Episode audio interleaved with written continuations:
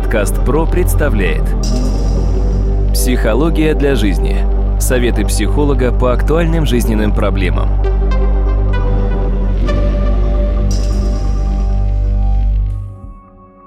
Здравствуйте, дорогие друзья! В эфире очередной выпуск подкаста «Психология для жизни». У микрофона Сергей Чеботков. И мой гость сегодня – это кандидат психологических наук, доцент, профессор Дмитрий Смыслов. Дмитрий, здравствуйте. Здравствуйте, Сергей. Мы сегодня опять продолжим разговор про имена. И мой первый вопрос будет такой, в продолжении нашей прошлой беседы. Скажите, а что происходит с людьми, которые э, вдруг в сознательном возрасте все-таки решают поменять свое имя? У меня, например, есть знакомая, которая в 19 лет поменяла свое имя и стала Шанталью. До этого я не знаю, как ее звали, но по паспорту она теперь Шанталь, и вот уже она дожила спокойно до 40 лет вот с этим новым именем. Как в этой ситуации вообще меняется ли судьба? Вот это вот ее смена имени как-то повлияла на то, что с ней происходит?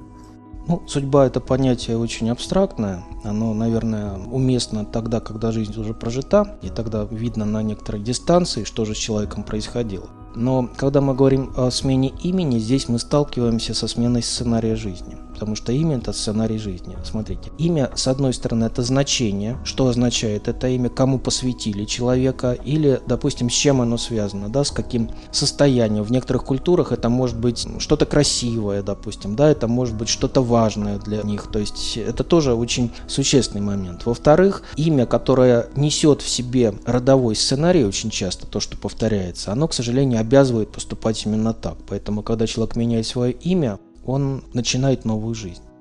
У женщины это в русской культуре бывает несколько чаще. Женщина выходит замуж, в большинстве случаев меняет фамилию. Смена фамилии – это новый человек.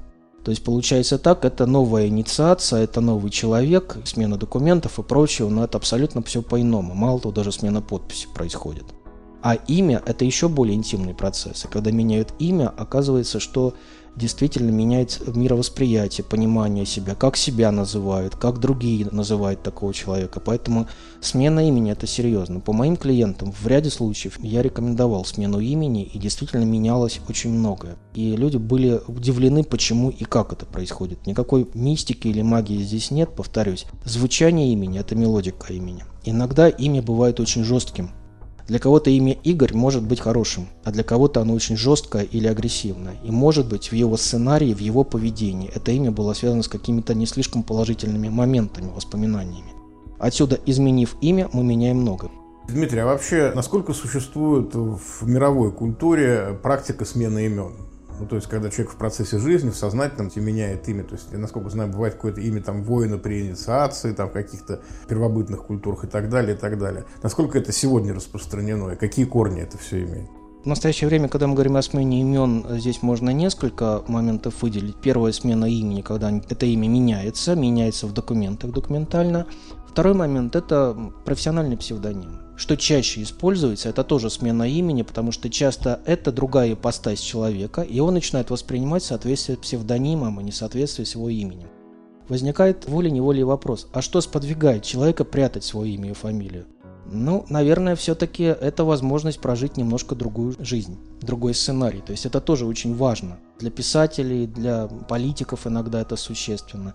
А если мы берем культурные традиции, то здесь тоже очень интересные моменты есть. Вот если мы внимательно посмотрим, чем более мощное и значимое имя дается ребенку, тем большего эффекта от него ожидают. В ряде случаев это действительно совпадает, потому что имя слишком громкое. Ну а очень важно еще то, что суть человека в имени, обозначение его сути в имени, бывает очень интересным. Допустим, Дарина, та, которая была подарена, да, подарок для родителей, или Богдан, дар Божий. Или еще бывает имя как принадлежность к социуму. И здесь мы можем традиционно вспомнить, что обычно было два имени у людей первое настоящее имя, которое нужно было скрывать и называть его только в сакральные праздники или события, то есть это инициация, это свадьбы, это рождение ребенка, это похороны.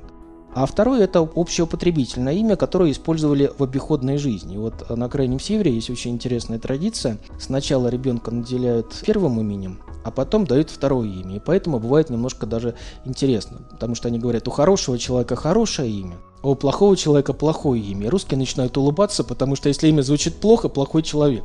Нет, это просто второе имя, которым суть человека этим именем обозначается. Он должен это имя носить. четкое социальное обозначение. Действительно, это очень мудро, на мой взгляд. И тогда мы уже смотрим, насколько имя может быть благозвучным, да, потому что иногда, ну, нарочито имя выбирают таким, чтобы оно звучало плохо, потому что, ну, считайте, как в некотором плане такой вызов обществу, что ли, бывает. А на самом деле все имеет глубинную суть.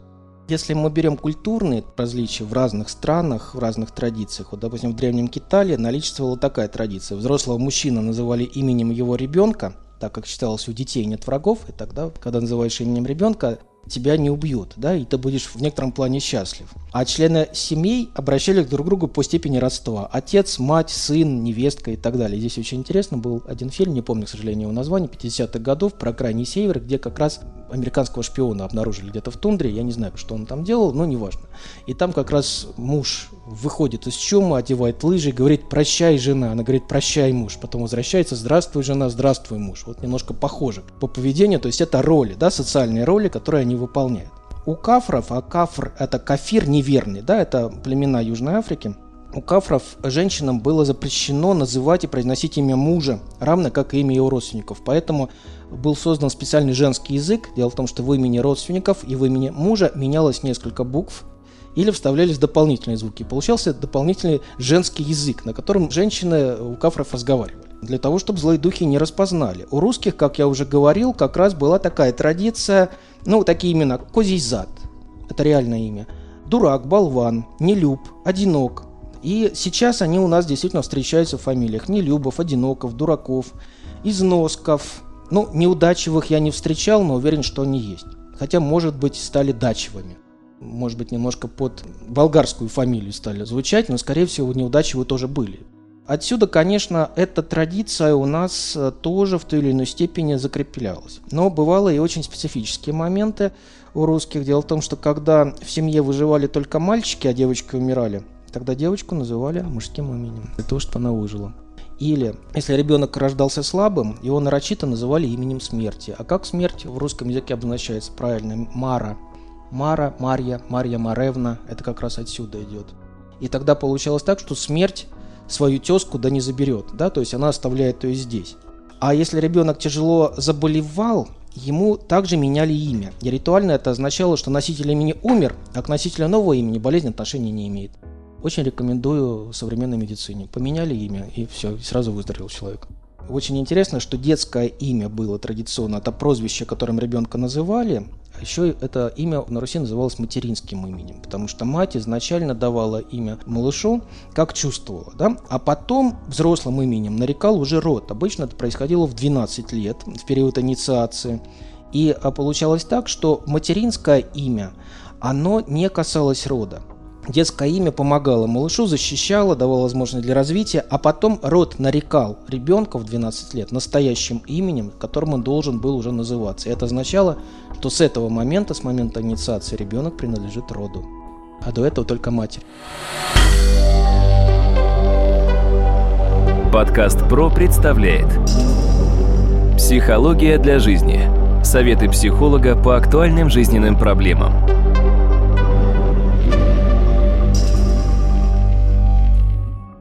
Кстати, еще были такие традиции, через костер, через огонь, через воду, через дым. А в ряде племен славянских детское имя выбивали, жгли, наносили ритуальные увечья, чтобы придать твердости и серьезности имени ребенка. Да, ну уже не ребенка, а уже взрослого, практически 12 лет. А посредником между матерью мать откуда идет? Здесь мы понимаем матриархат. Вспомним, как звали Бабу Ягу, Яга Ягишна. Да? У нее материнчество, а не отчество. То есть это как раз матриархат.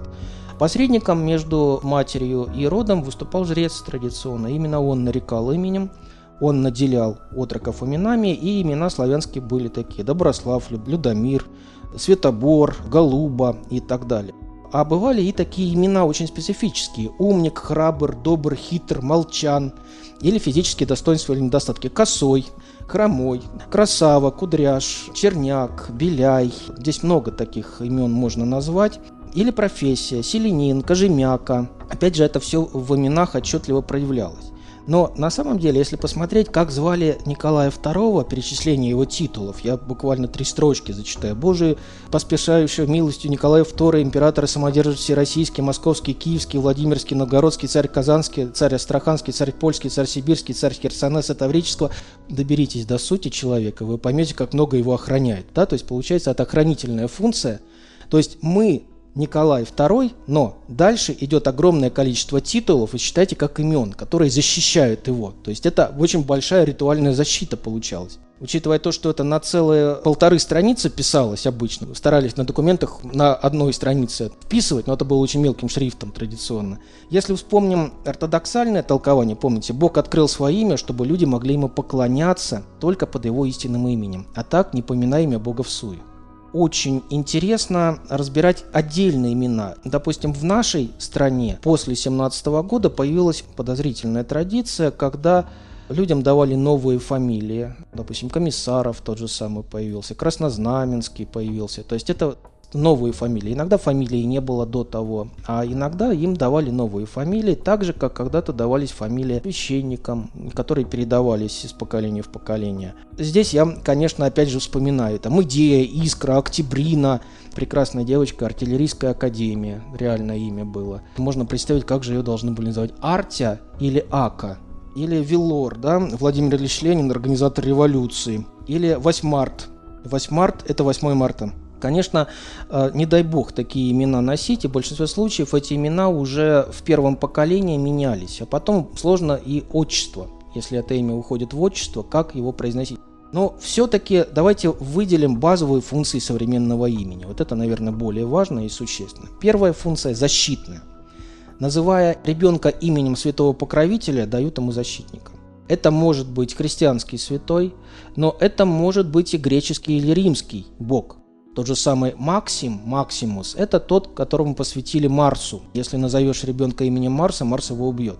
А если ты скажешь, что он Максимус, то он подобный. Это как некий эпитет для Марса, и тогда ребенок будет сильным. Или посвяти ребенка Дионису, и будет он пить и размножаться, и станет он Денисом. Денис – это посвященный Дионису. Или посвяти ребенка Диметре, и он будет плодороден, его будет много – да? То есть он будет в разных сферах себя проявлять, потому что Диметра – это богиня плодородия. И это тоже очень важный момент. Очень внимательно нужно относиться к тому, кому посвящает ребенка. А если ребенка назовут Илья, то это вообще-то Элохим, это Яхва, это Ягва, это имя еврейского бога. То есть это человек, который создает свою цивилизацию, свою вселенную и управляет ей буквально. Поэтому здесь с именами довольно все непросто. Вторая функция имени – это родовая. Называя ребенка именем значимого представителя рода, родители осознанно, в ряде случаев неосознанно, цепляют сценарий, родовой сценарий на носителя этого имени. Вот о чем мы говорили – менять имя, менять сценарий. Третья, национальная черта, иногда это бывает очень важно, это подчеркивание посредством имени принадлежности к определенной национальности, к определенной культуре, что бывает очень достойно, важно и существенно. Но здесь нужно учитывать, насколько благозвучно это имя будет звучать для уха представителя другой культуры. И мы уже об этом говорили, что иногда бывают э, сложные имена, которые сложно и произнести, если они имеют еще несколько иную коннотацию, волей-неволей вызывают дополнительный вопрос. Четвертая функция – креативная. Потребность выразить оригинальность, ну кого, не ребенка, родителей. Родители – большие оригиналы с большим чувством юмора, наверное, но на самом деле родители не совсем оригинальны, я бы сказал, немножко иной, потому что впоследствии носитель этого имени, скорее всего, будет вынужден это имя менять. А реальные случаи были, когда ребенка называли аббревиатурами, ребенка называли некоторыми негативными именами, то есть это уже сценарий и явно указывает на то, что родители немножко оторвались от реальности, я назову это мягко. Пятая функция – архаическая. Выбор наиболее редких старинных имен для детей. Иногда это популярно, но носитель архаического имени обречен здесь свое имя менять. Он будет белой вороной, это будет очень сложно. Шестая – идеологическая или экспериментальная функция, то есть меняется социальный строй, меняется устои, и ребенка называют новым именем, да, идеологическим именем, что тоже мы проходили через это, не всегда уместно. Седьмая функция эстетическая. Просто нравится, как звучит имя ребенка или сочетание имени и фамилии. Вот когда имя и фамилия сочетаются вместе, это, конечно, красиво звучит. Но сначала обратите внимание не только на мелодику, а на то, что имя означает. Если совпадает правильно, значит так и нужно выбирать имя. Хотя, повторюсь, мелодика имени, она тоже очень важна. Иногда бывают имена очень сложные. Восьмая – эклектическая, бессодержательный подбор имени, первое попавшееся. Вот что-то пришло, пусть назовем так, или назовем по-другому. Пусть будет Федор, значит Федор. Но Федор – Фео, да, Бог, данный Богом. Богом данный. То есть это то же самое, как Богдан, буквальный перевод. Это два имени, которые означают одно и то же. Данный Богом, да значит ребенка долго ждала пара, не получалось. И тут он появился, вот он данный Богом. Дмитрий, подскажите, вот еще какие-то психологические техники работы имени с именем есть? Да, есть очень хорошая методика, называется «Мое имя». Целью ее является актуализация детских воспоминаний, переживаний, связанных с отношением к собственному имени. Для этого требуется, во-первых, ответить на ряд вопросов. Первое – история имени. Что имя означает?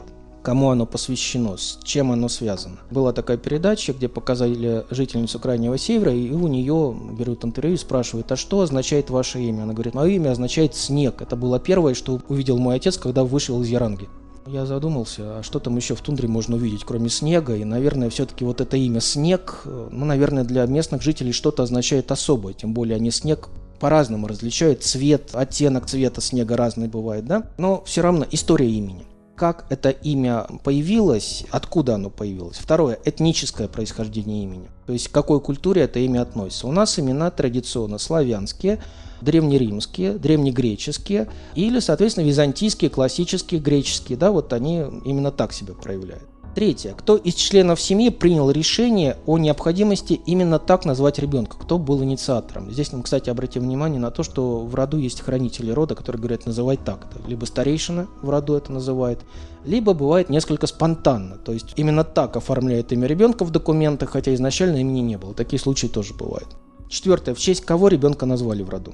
Пятое. Вспомнить яркие переживания в жизни, связанные с этим именем свои собственные яркие переживания, связанные с этим именем, если они были. Шестое. Были ли периоды в жизни, когда человек менял или модифицировал свое имя и с чем это было связано?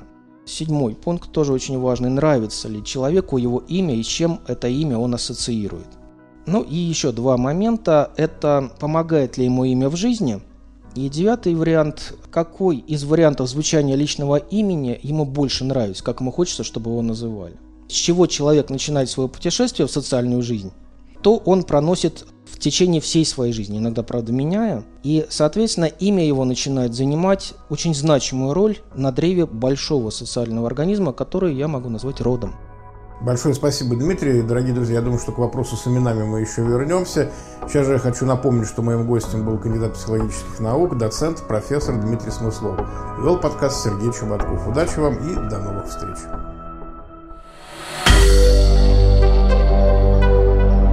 Компания «Подкаст Про». Подкасты премиального качества.